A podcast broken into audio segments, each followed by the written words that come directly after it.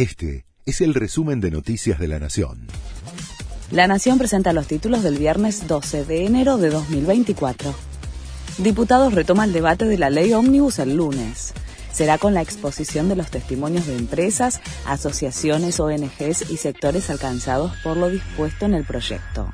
La intención del bloque oficialista era comenzar el martes con el debate interno de los diputados. La inflación de alimentos fue de 251,3% en 2023. Estuvo 40 puntos por encima del nivel general de precios, que fue de 211,4%. La suba en alimentos afecta especialmente a los sectores que destinan la mayor parte de su ingreso a cubrir la canasta básica. En todo el año, el arroz multiplicó por 8 su valor, mientras que el azúcar y los fideos por 4. El Banco Central aprobó la emisión de billetes de 10.000 y 20.000 pesos. Comenzarán a circular a partir de junio.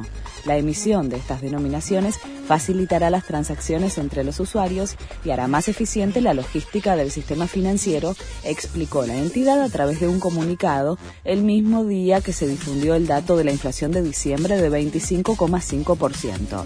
El billete de mayor denominación actualmente es de 2.000 pesos. El gobierno intimó a sindicatos a pagar hasta 56 millones de pesos.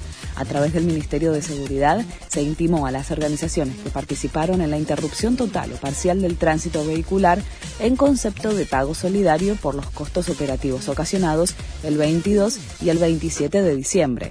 Los telegramas fueron enviados a más de 20 gremios y organizaciones sociales. Ataque masivo en Yemen de Estados Unidos y Reino Unido. Bombardearon más de una docena de sitios utilizados por los hutíes, respaldados por Irán en Yemen. Washington había advertido de consecuencias si persistían los ataques en el Mar Rojo, que interrumpían la navegación comercial. La operación contó con el respaldo de más de 10 países. Este fue el resumen de Noticias de la Nación.